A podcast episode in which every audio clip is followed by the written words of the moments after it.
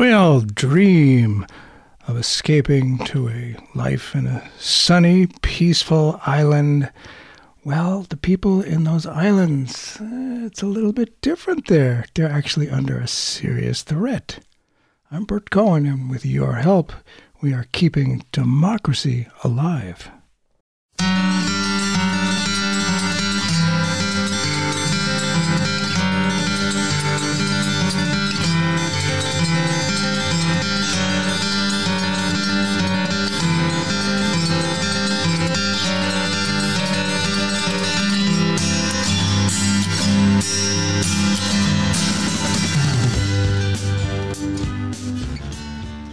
Myths serve a unique purpose. They solidify what we want to believe. And of course, myths are so much easier to accept than actual reality, which can be troubling. If you think about it, we in the United States rely on myths of various sorts, from the so called discovery of America to the so called settling of the West. And as I was preparing for today's show about the uncomfortable reality of the particular effects of climate change on an area of the world that we rarely think about, low lying island nations in the global south, a memory from my long ago childhood came up. My parents took me to a movie theater in 1958 where we saw South Pacific. I was entranced. It was a beautiful, truly Pacific dreamscape. And I remembered this song, though I did have to Google the lyrics because a long time ago.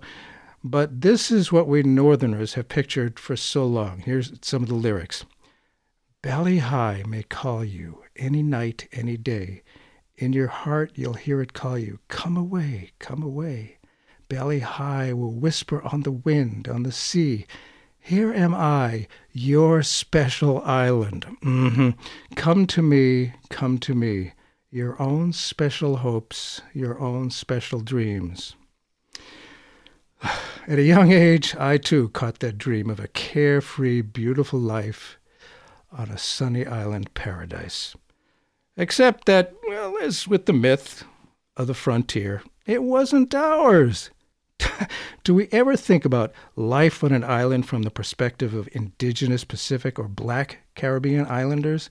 Never mind the old romantic imperialist myth. The fact is, with climate change, the reality is that though we've largely been oblivious to the islands of the global south, it's time to sweep aside the dreamy fairy tales and recognize that life itself on those places is at risk of being swept away forever.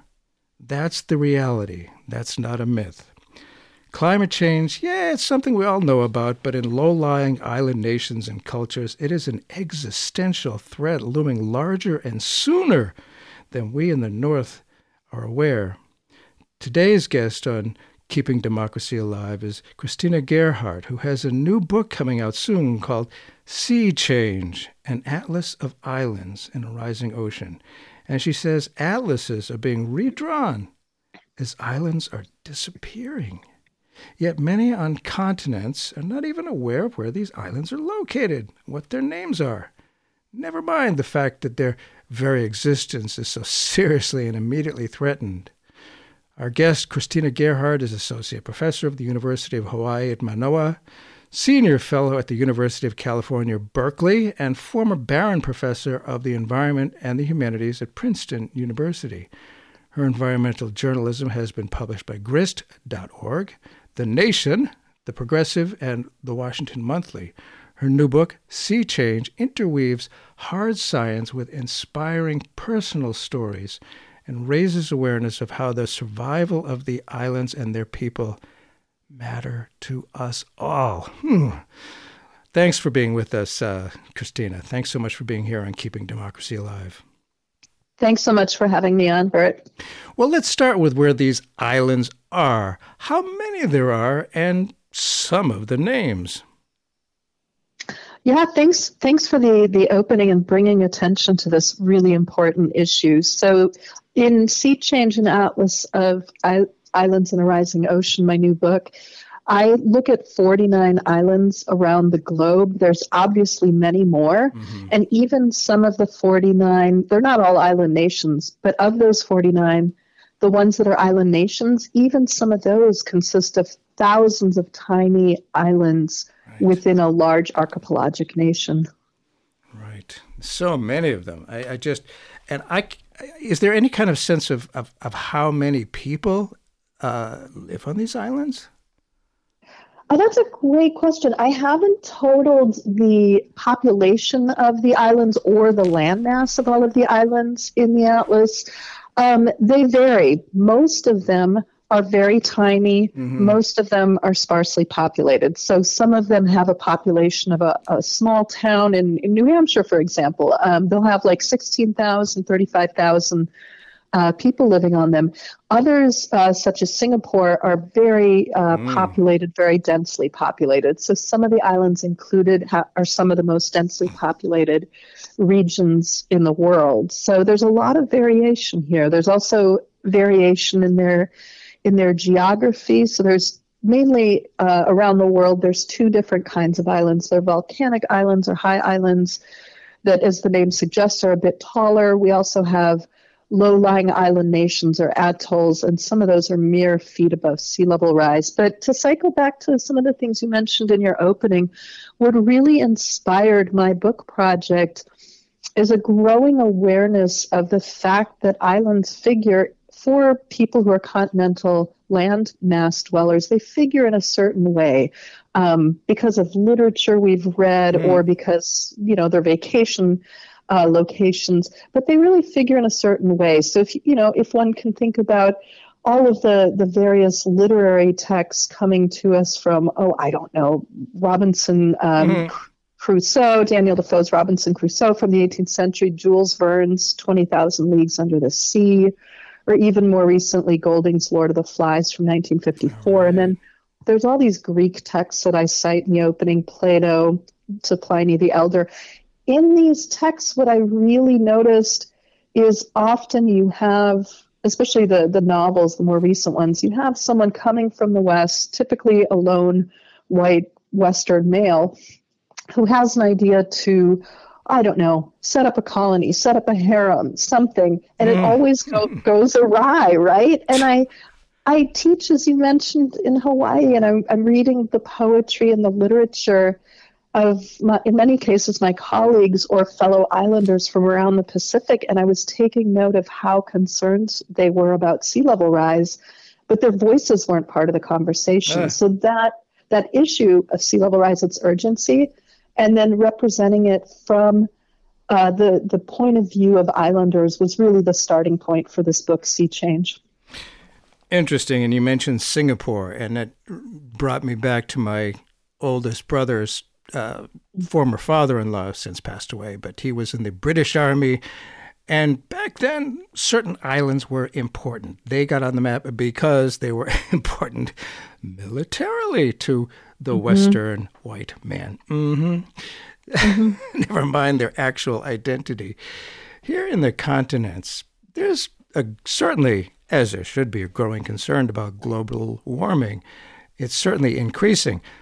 But our timetable is not that of island nations you address. It's far more dire there, and certainly in the low lying ones, not the volcanic ones. You say entire island nations, their histories, cultures, and languages could be lost. What was the timetable there? How soon? I mean, we don't even know about this. Yeah, right. So, so the issue is is really one of of sea level rise and its increased impact. So, just uh, yesterday, a new study was released that found that that Greenland's ice sheets were melting more quickly than had previously been estimated. Now, these studies come up consistently. I had to consistently update the science for this book.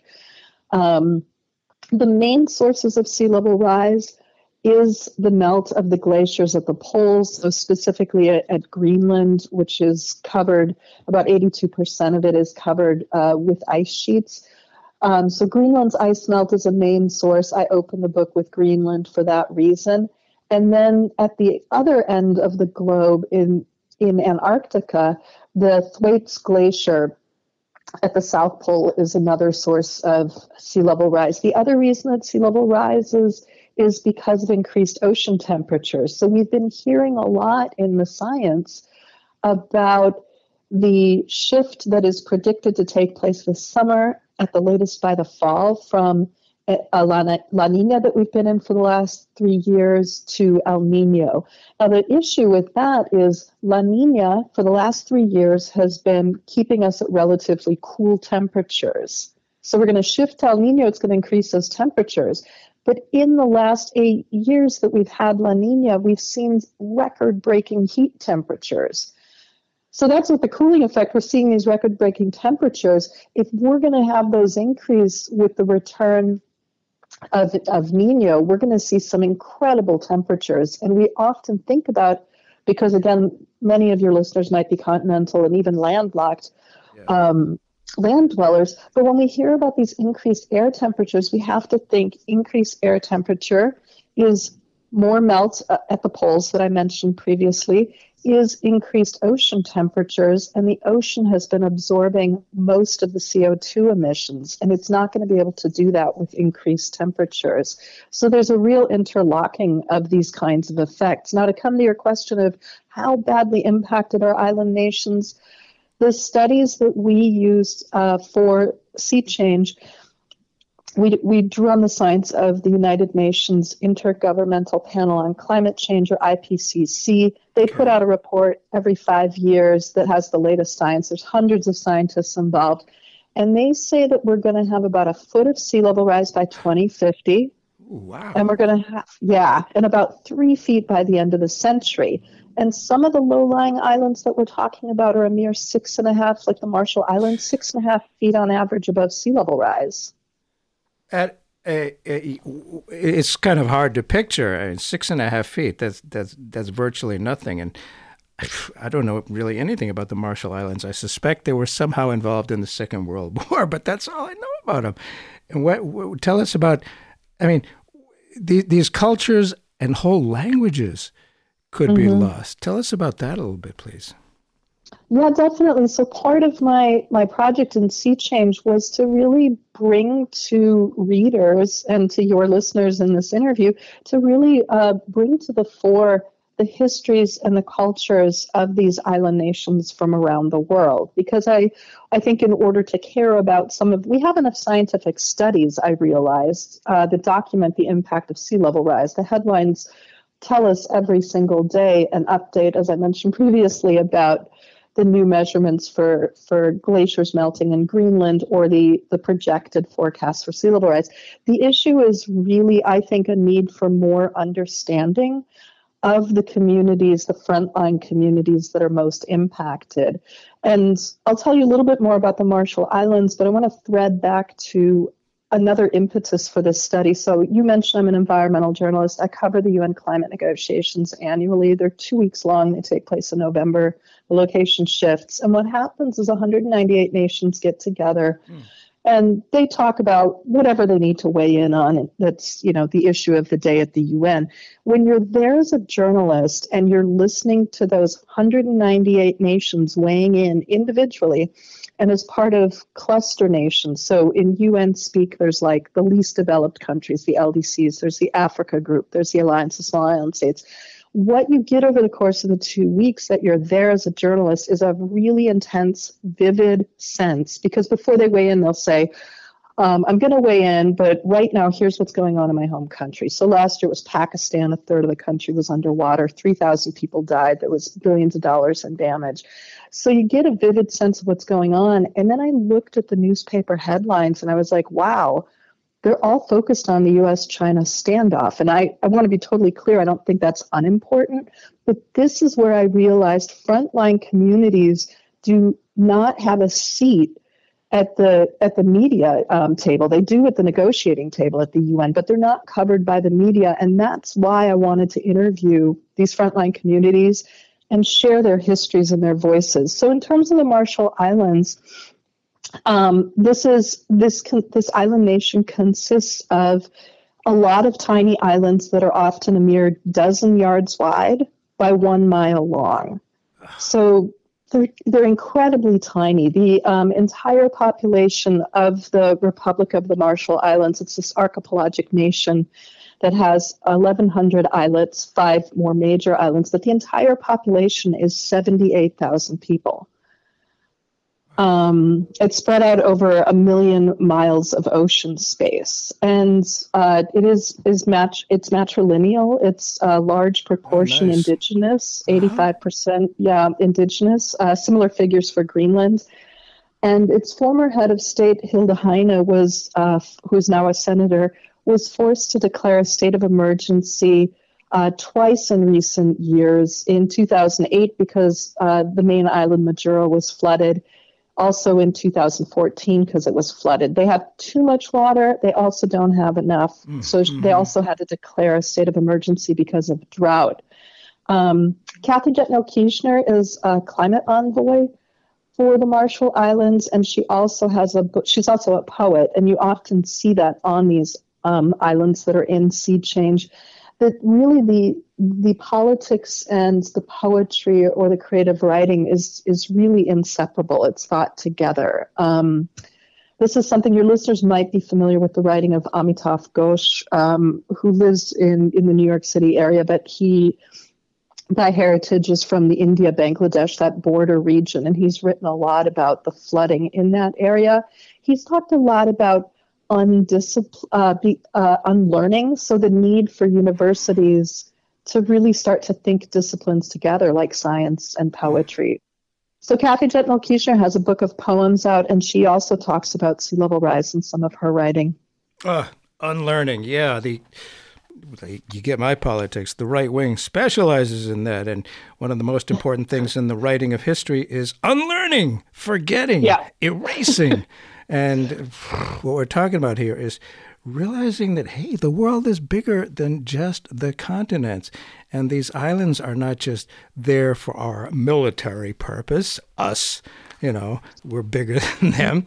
Our guest today on Keeping Democracy Alive is Christina Gerhardt, who's got a new book coming out Sea Change An Atlas of Islands in a Rising Ocean. And this may be a little bit off subject, but when I think about islands, I, I think about in the early days of the Cold War, I think about the places where nuclear bombs were dropped. I seriously doubt we consulted the people and got their approval mm, for dropping above ground nuclear bombs. Uh, did we get their their tests, uh, the Bikini Atoll? What were the effect of those explosions, the radiation, etc.? What kind of reparations have been made? And it seems like those islands were just like oh, let's just drop the bomb there. Who cares? Yeah, that that is a really important issue. So uh, there is the the U.S. Um, alongside France and the U.K. as well as uh, this, then the Soviet Union. They carried out nuclear testing over decades in the Pacific without the the approval, without the permission of uh, the local islanders. So that's a legacy that a lot of island nations um, in the Pacific uh, have been exposed to. So the U.S. carried a series of nuclear tests on Bikini Atoll, as you mentioned, um, which is part of the the Republic of the Marshall Islands, and uh, Bikini is the name of that atoll. It's also where the word uh, bikini mm-hmm. comes from. Mm. But the U.S. also used the Hawaiian island of Kaho'olawe oh. and the ah. Puerto Rican island of Vieques as bombing ranges. Right. It's currently considering setting up another one in Tinian, which is in the the northern Mariana Islands, so just uh, north of of Guam. Um, there's I also have Deal Island in Chesapeake Bay in the book, and there's a neighboring island to Deal Island that is off limits because it's been used as a bombing range. I have a, a, chunky paragraph. I mean, you mentioned the military installations. I have a chunky paragraph that I kept thinking about taking out of the introduction. I left it in Good. Um, I was thinking, I was thinking of taking it out because it's listy, and you know we all learn in writing classes that when you just create a list, there's no argument, and therefore it's not good writing. But the paragraph lists up the 52 bases or military installations, um, military navy. Uh, Air Force. Uh, there's there's often different kinds that are on islands, mm. um, and they're around the globe. And I realized at some point in talking to friends, um, you know, who are some of them very informed about this issue, some of them less informed, I really realized how important it is for people to know that we have military bases uh, in regions from Alaska to the Bahamas, from Bahrain in the Middle East to the Azores off the western coast of Africa to Diego Garcia. Um, in the Indian Ocean to, to Cuba and the Caribbean, just to name a couple of examples and not go through all 52.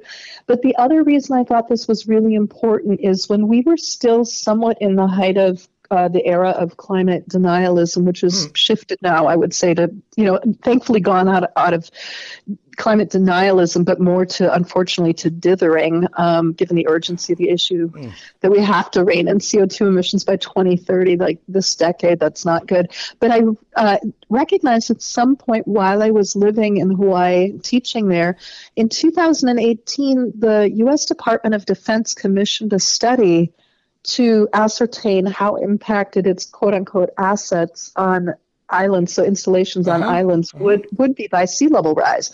And I thought, well, this is really interesting. Yeah. They're really onto this fact. They're commissioning a study, but that also indicates how much of a financial risk or liability this issue of sea level rise is for them. They're also you know, one of the major uh, sources of CO2 emissions from the U.S. We often don't oh, parse CO2 emissions this way. We often go by industries measured differently. You know, we'll go with aviation or shipping industry or something, but we don't really parse. It'd be interesting to see a pie chart from, you know, Department of Education to Department of Defense for CO2 emissions because because the, the military is definitely top there. Oh, I am sure. Oh, it amazes me. They don't seem to, to care. And yeah, it's it's as with so many things, attitude counts, and there are an awful lot of Americans who, you know, when they see the network news, yeah, of course it's about America first. Who cares about the other countries? Well, we're all in it together, and maybe that's yeah. one of the things that your book is. Uh, is showing how it really does matter to us. And we'll talk about that before this uh, discussion ends. Um, certainly, the U.S. didn't consider the nations where they, you know, drop nuclear bombs as equals nor as neighbors. You look at quote how striking common bonds are among island among native islanders around the world, the distinctive ways of being that come when people must learn to live with their neighbors because there's literally nowhere to go, and how movements to preserve island culture and traditions prom- and promote island cuisine, which I'd like to try, celebrate island spirit. Talk about that, please. Mm-hmm. Yeah, thanks for that question. One of the, the things that I realized quickly after moving uh, to Hawaii to take up the position at the University of Hawaii is that there there is a sense of relationship among islanders in different regions. So uh, Hawaiians often feel a sense of relationship to uh, the Philippines, to uh, Guam, to the Northern Mariana Islands, but certainly to Guam, to um, Puerto Rico, and one could include Cuba um, in this list too, because of the US Spanish Wars. Those are all regions that have a relationship to one another because of that historical event. This is why adding the knowledge of history to the scientific studies to talk about islands and to talk about environmental impacts becomes really important. Um, it's a question I had when I was presenting on sea change at, at Princeton to graduate students and their faculty advisor. The faculty advisor said, You keep mentioning colonialism. Why is this so important when we think about sea level rise, which is, in his estimation, scientific category? Or when talking about islands. And I was teaching a course wow. on sea level rise and islands um, to undergraduates at Princeton. I took it, that question to my class the next day because I wanted to see uh-huh if they knew the answer, given that we were halfway through the semester, and they immediately, one of them raised their hands and said, Well, you want to make sure that the solutions you design to address sea level rise doesn't re traumatize already traumatized people. And I said, Exactly. So so to come back to your question in terms of islanders' affinities, if you know the history, if you know that the Spanish, the U.S. Um, Spanish War is the reason that islanders in one place feel affinity to another, you know the history, but that's also the history of colonialism or its tender shift from what one calls colonialism, right? The Spanish uh, to imperialism to the US in these regions. That's the reason why there was this indiscriminate testing of mm. nuclear bombs in the Pacific, right? And so, one of the things that I did to make students aware of this history so, the students, when I taught at Princeton, this is similar for UH, the students that I taught are typically in the fields of environmental engineering, environmental sciences, the humanities, which is everything from history to literature to philosophy to art, and then public policy. And I had the students who were not in the humanities, I mean, everybody had to do this, but especially for the students that aren't humanities majors, I had them take a project they were already doing for another class. So it's a public policy or some science project. Um, some of the students at, at Princeton were designing um, drones that could measure methane emissions, which is one of the reasons uh, for for um, the climate crisis and global warming. Sure. And so I said, take a project you're already working on, and they were like, oh, great. Prof. Gar- uh, Prof. G is what they call me. I said, yeah. said, take a project you're already working on. They were like, great. Prof. G is letting us get off the hook easy. And I said, now tell me how your project has changed in its thinking as a result of your knowledge about the history of these frontline communities and their cultures. And they were like, oh, because they realized they had to take people on the ground and their experiences into account. And that's that's the impetus of Sea Change mm. is really to have us understand the frontline communities. And they're also people who have put forward many of the solutions themselves precisely sure. because the UN hasn't done enough, for the global north, which is disproportionately responsible for CO2 emissions, hasn't done enough. Yeah. Right? They've I mean, I'm happy to talk about some of the solutions, but you know, this is really the book is solutions focused. There's an area of journalism that's uh, called solutions oriented journalism. There's uh-huh. part of the climate movement that's focused on solutions.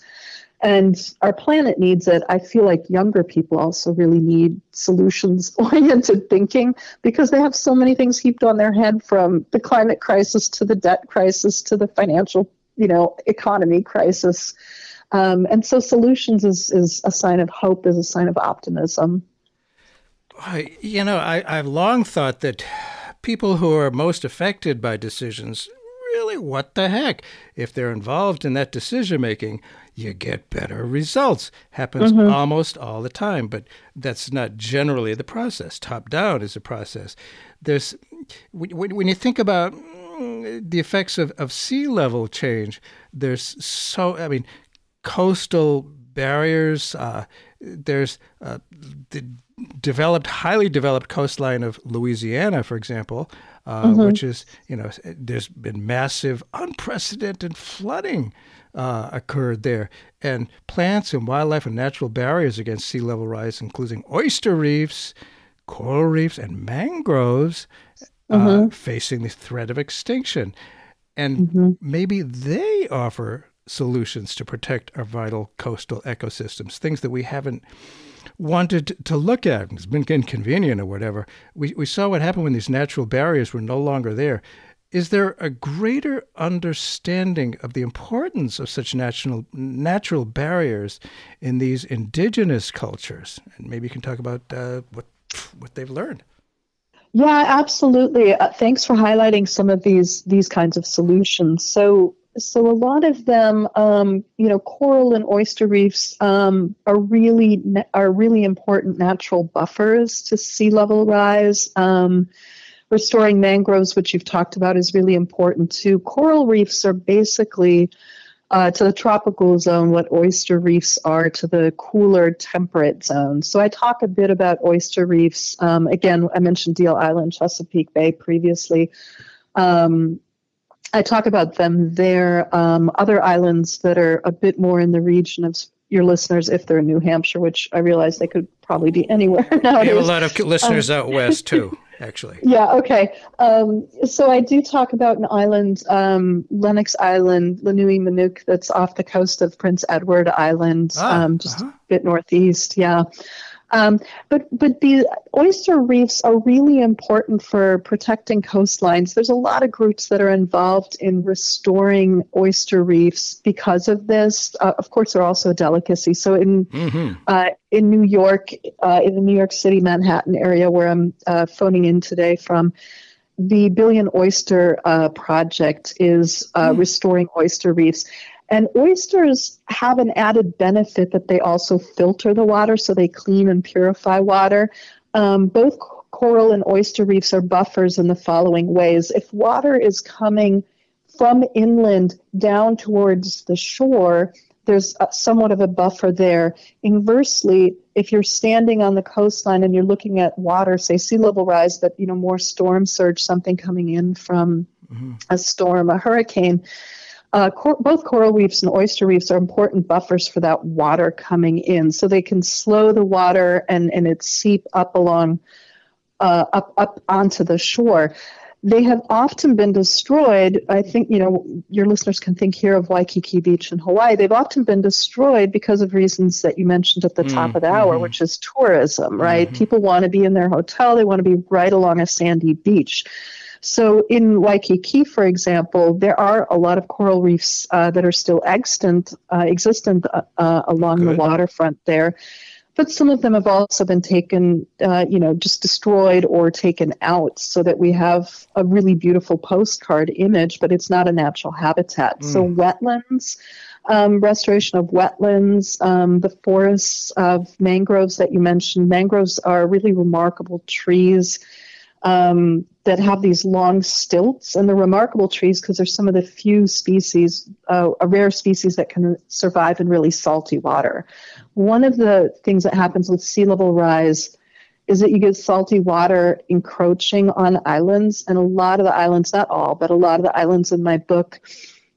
Um, consist of subsistence farmer and fisher folk, and mm. subsistence means that they rely on whatever they they fish or they farm for their for, to feed themselves and their families. So they don't walk to the local grocery store to get dinner. They they actually have to go out and fish or you know rely on the agriculture. When you have um, salt water coming in it upsets the balance of of soil basically. It salinizes the soil meaning it increases the salt content.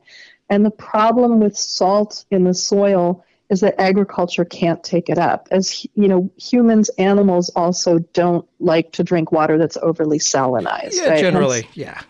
so, so um, on islands, again, a lot, but not all on in, of the islands that are in sea change uh, have uh, populations who rely on rainwater for the source of their fresh water, literally setting up rainwater catchment systems, barrels, these kinds of systems for their fresh water, their drinking water, the water for uh, humans, for animals, and also for crops.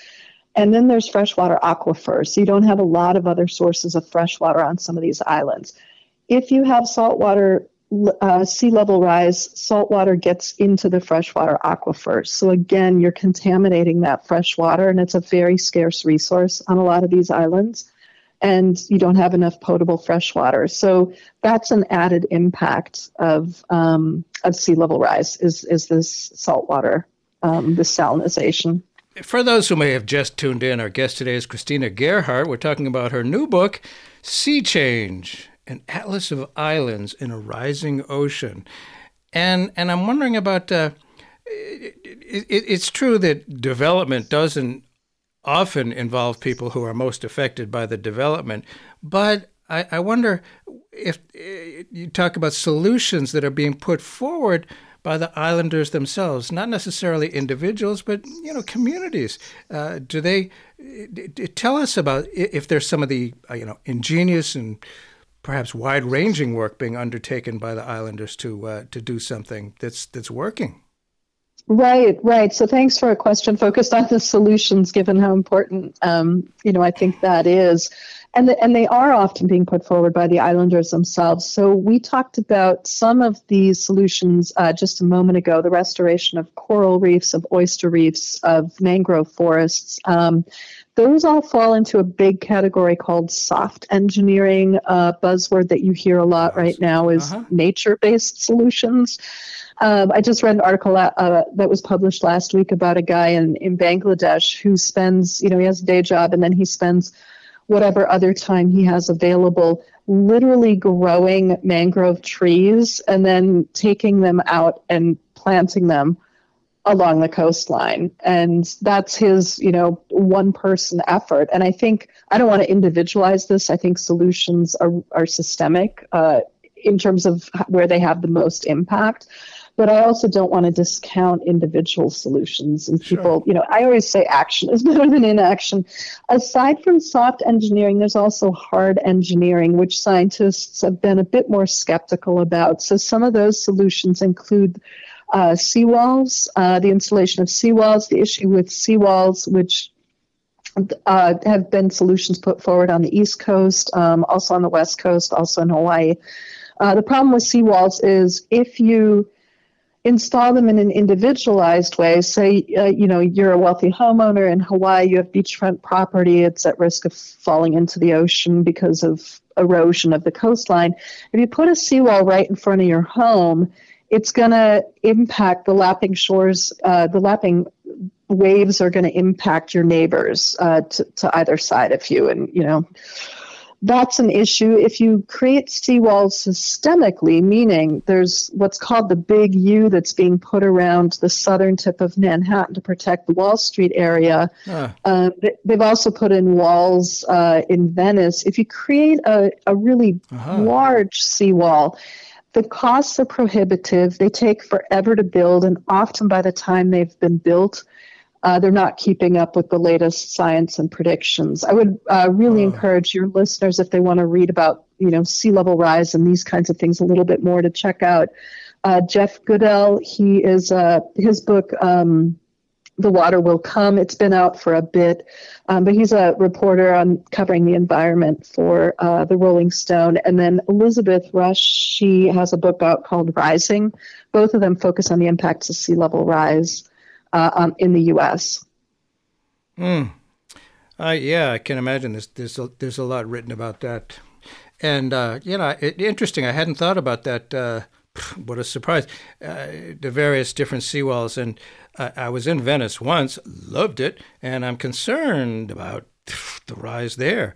And and so it's yeah. There's also, I mean, there's islands too to, that are talking about raising their entire islands. There are engineers that are talking about creating i mean the maldives is building an island from scratch right now to really? raise it. Wow. yeah yeah. The marshall islands have been in conversation with a japanese engineering firm about creating an artificial island. Um, because you need i mean this is how dire things are. You need land in order for your passport to have meaning. Yes. And so, if these island nations, the ones that are most at risk are Kiribati, Tuvalu, the Marshall Islands, and the Maldives, and so, if these island nations are that at risk, they're really literally in conversation, you know, with firms to build artificial islands so that mm. so that they have they have a homeland. Some uh, the president of the former president of Kiribati, Anote Tong, he bought land for his peoples on Fiji so that if things get that dire for Kiribati, which I mentioned is one of the four most at-risk islands, so that they actually can migrate. He calls it migrate with dignity, but there's the whole issue of of managed retreat, of you know either moving inland or moving to another island. Um, that's important to, to think about. Climate refugees is, yes. is, a term that's bandied about. You know, it's not in the UN Convention on Climate um, ah. on Refugees. So yeah, there's a lot of issues related to this. They're they're uh, interesting. They're, this issue's been around for a while. It's not exactly a, a secret climate refugees is not. I mean, there's a lot of that going on, you know, all over mm-hmm. Africa, and, and not just from the seas, but from you know the the droughts that are happening. A lot of climate refugees, and the, and mm-hmm. the UN isn't doing that. They did, as you point out, the UN did succeed in pushing for a funding mechanism for loss and damages to be included. What what does that mean, and why? How far is that from uh, you know recognition of actual climate refugees? That's yeah. The loss and damages was a really big success uh, last year at the UN climate negotiations. This is something, and it wasn't. Re- this part uh, of it wasn't really covered by the media as much as it could have been or should have been. It's been, um, yeah, it's been something. So loss and damages. Uh, firstly, it refers to either the losses or the damages that frontline uh, communities, nations have experienced um, in you know proportion disproportionately in the global south. Although I think it's important to remember that there are inequities not only between nations and geographies, but also within nations. So we have frontline communities within the U.S. But this is to compensate uh, nations uh, disproportionately in the global south by the CO2 emissions produced, uh-huh. again, disproportionately by the global north. Yeah, really. And it was not agreed to by uh, EU and the US, huh. Uh, not surprisingly, because. Mm-hmm. they're more responsible. Um, but there was such a shaming game taking place last fall at the UN that it that they finally did agree to set up a loss and damage facility. And what wasn't covered by the media is that nations in the global south have been working on this pretty much since these UN climate focused negotiations have been taking place, which is for 30 years. Right now, um, in the news, um, you know, your listeners can look this up. The Pacific island nation of Vanuatu mm. uh, has a very small island nation has brought to the International Court of Justice uh, uh, request that global na- that nations in the global north be held financially responsible for uh, the disproportionate CO2 emissions that they have have uh, been pumping into the air. So there's a lot of different movements afoot to hold emitters responsible. Mm, um, mm-hmm. and I think that's important because nations in the global south, on average, have, have produced, island nations are responsible for less than 1% of global uh, CO2 emissions. And yet they're disproportionately suffering these impacts, right? So this is the reason why um, this kind of a movement has been pushed forward. Um, in terms of the UN Convention um, on Refugees, yeah. this is you know this is a document that's from 1951, and at that time people weren't aware of the climate crisis. It was already starting at that time, but it wasn't uh, something you know that we are aware of as much as we are today. Right. And so there has been a push to have the term climate refugees uh, be included, and that you know would would have some upsides and downsides. I mean, argue that it, that the UN Convention needs to be overhauled to include climate refugees. Um, certainly, one can look at different crises that are either civil wars or wars between nations that are going on right now, mm-hmm. and argue that there is either a climate or a fossil fuel resource component to them. Mm.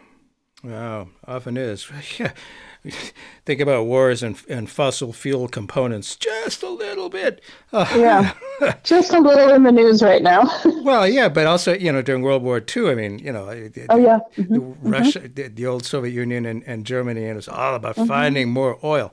And you know, we we, we used to have the, the, Cold War. The world was was defined as you know the U.S. versus the Soviet Union. The new competition, of course, I mean, Russia has its own issues. Mm-hmm. Uh, the new competition is the U.S. and China. What does the mm-hmm. sea level rise demand putting aside? Does it demand putting aside political differences, particularly between these two superpowers? Not just for the islanders, you know, being nice guys, the U.S. and China, they don't have a great reputation for that, but for the future mm-hmm. of the residents of the coastal cities of both countries. Where, where is where is that stuff happening uh, between the U.S. and China? Right. I mean, I think I think this is an interesting question in that you know sea level rise and the climate crisis in general. You know, whether whether one is focusing on sea level rise, drought, or any of the other components of the climate crisis, it really raises some some fundamental questions for us about how to work out and resolve political differences because the science doesn't really care about those kinds of differences. And the climate crisis requires that we work together to figure out a solution. This is the reason why there's a lot of people who um, don't really think that the UN is the best route to go. And I, mm. I can understand all of the frustrations. These negotiations only take place, um, well, they don't only take place annually. The big climate conference takes place annually. There are interstitial meetings throughout the year, um, but they've been going on for decades. They haven't really resulted in any kind of an agreement that has moved the needle forward. This is what the naysayers will argue. Um, and even if an agreement that was really solid was put forward, it isn't legally binding. And so, with all of those criticisms, I still think that the UN, and this comes back to your question, I think that the UN is an important vehicle for having these conversations because it is the one forum in which it's it's unlike yes. the you know the G7. It's the one forum in which all of the nations from around the world get together. It's the one forum in which nations from the global north, the US, the EU have to look at people from the global south and ah. they're outnumbered. Mm. This is why the mm, shaming, you know, works at the UN. Um, so interesting. So yeah, the question about China, yeah, or Russia, yeah. I was just going to say, the, the, you know, the old, uh, uh, you know, the superpowers have uh, veto power there, but they're outnumbered. Interesting. Mm-hmm. Interesting. Mm-hmm. I wonder if you could say more about that and, and how that can. I mean, I still think I agree with you. The UN can be a place. The potential for the UN is is is much greater than than what they've done so far. But uh, mm-hmm. I, I kind of interrupted you there. Keep keep going on uh, what may be possible.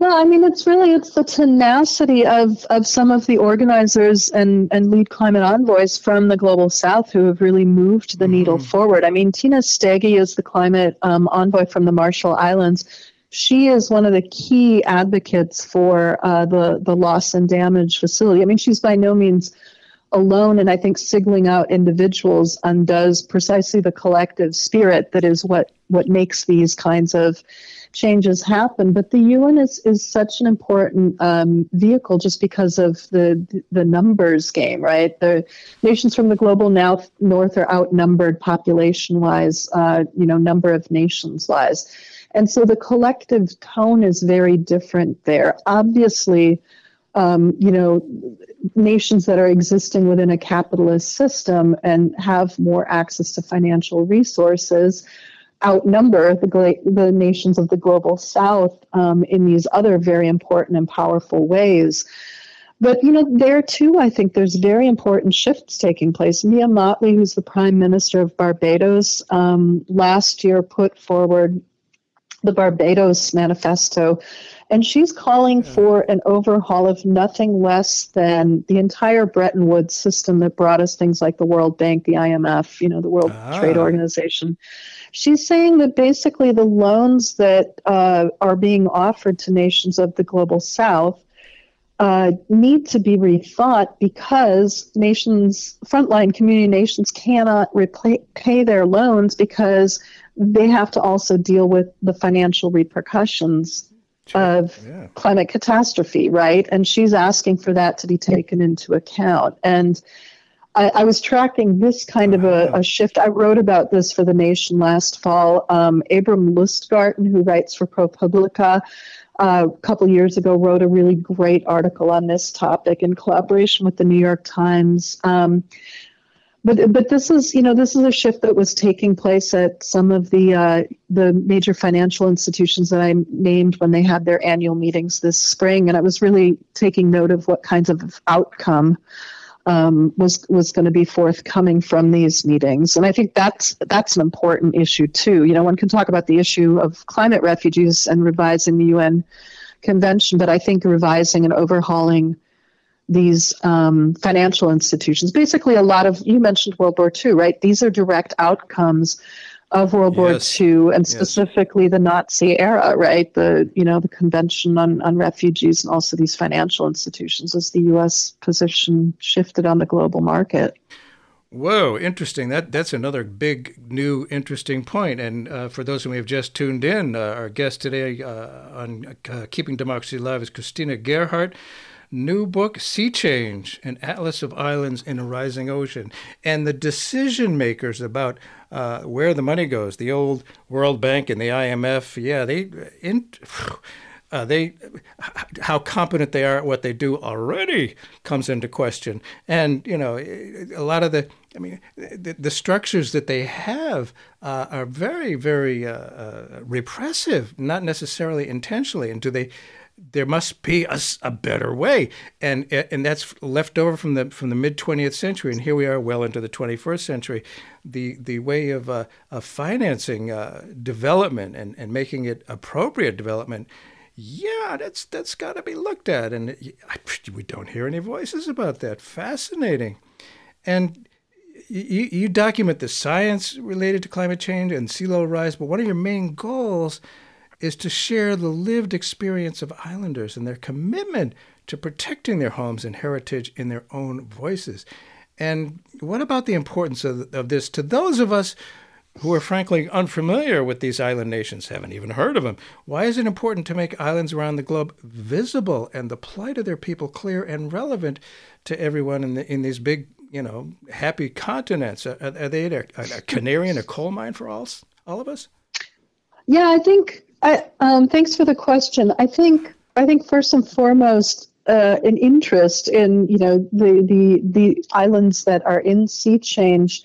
I mean, to learn more about geographies that we may not be familiar with, the histories and the cultures and the languages of peoples we may not be f- familiar with. I think that in and of itself, just having that curiosity and that interest yes. and that expansive uh, curiosity about the world around us. Um, you know that right there sh- should be of interest so just you know armchair travel as it were through sea change to some of these places mm. um, in and of itself. I also think that the situation of that that some of the island nations are experiencing has lessons uh, for us on in uh, along coastlines around the world. So you had mentioned previously. Um, some of the cities, you know, sure. in, in China, there's coastline communities. Shanghai is, right. is going to be impacted. Guangzhou in China. There's um, we talked about Venice, Amsterdam, in the Netherlands, which obviously the name Nether, sure. um, oh, low-lying uh, lands. Yeah, that's I never they're got very that. interesting. Go ahead. Yeah, they're very impacted and and um, already coming up with some solutions to this. Uh, Lagos in Nigeria is mm. going to be very impacted, like uh, the regions uh, in along the Gulf of, of Mexico. You mentioned, you know, Louisiana and the, the Gulf earlier.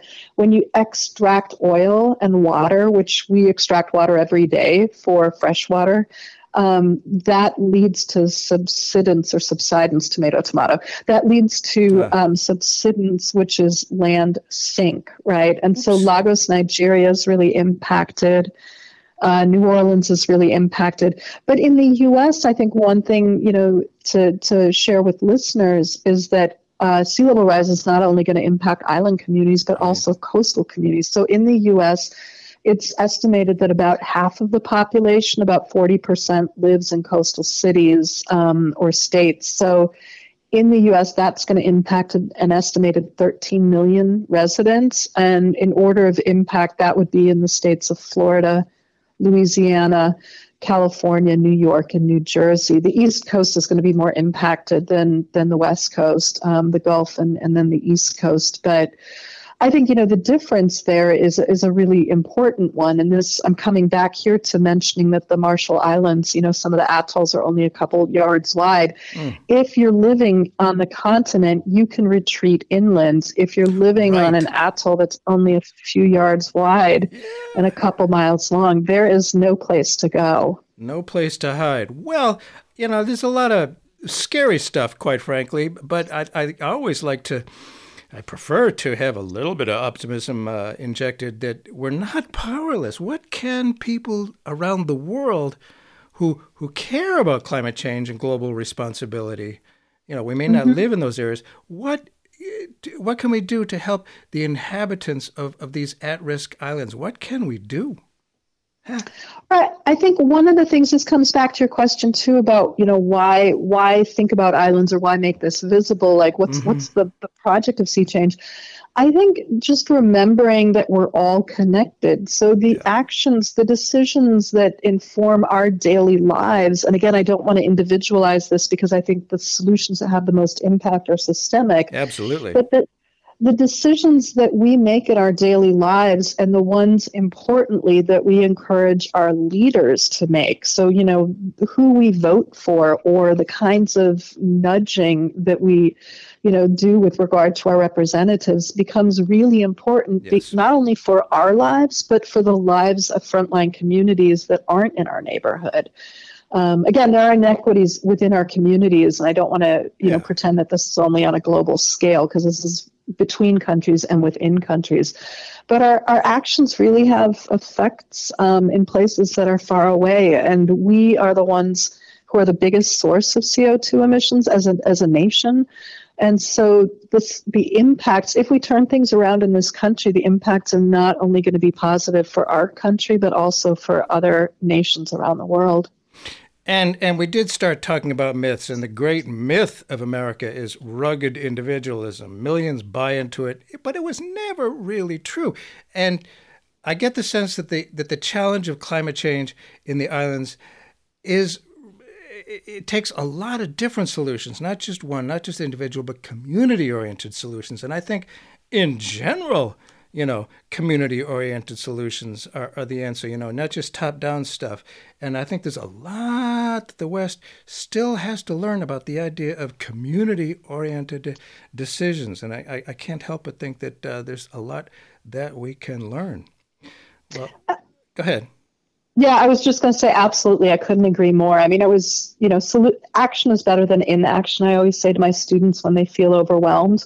Um, and I was just reading an article about, you know, the plight of the situation of loneliness or feeling estranged or oh, alienated yeah. or whatever. Really? Um, affecting people in this era. And i think just getting involved on a local community level is is something that that people can do. Again is that a solution systemically to solve this crisis? No. But it has yeah it's part of it. And yeah. it just shifts the thinking to exactly the community uh, and communal orientation that you were mentioning. Uh, there's so much to community, and we, we, we rejected that rather strenuously, and boy, we've been paying the price. Thank you mm-hmm. so much. Christina Gerhardt, Sea Change is the new book, An Atlas of Islands in a Rising Ocean. And uh, who puts it out?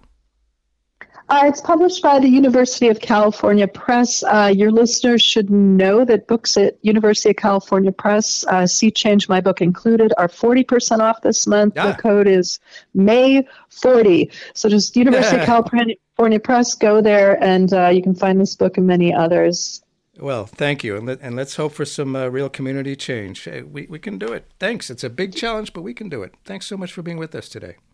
It's been great to be with you, Bert. Thanks so much. Thank you.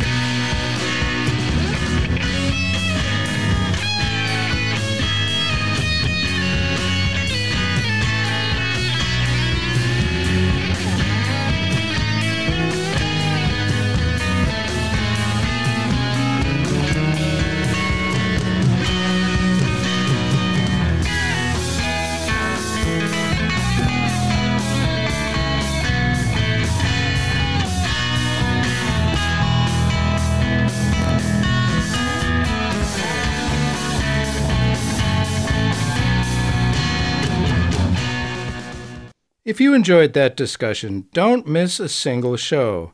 Subscribe, it's all free. And if you find the information valuable, your friends probably do too. Please ask them to also subscribe. It's on Apple, Spotify, Progressive Radio Network, Stitcher, iHeartRadio, and of course the website keepingdemocracyalive.com. Thanks very much.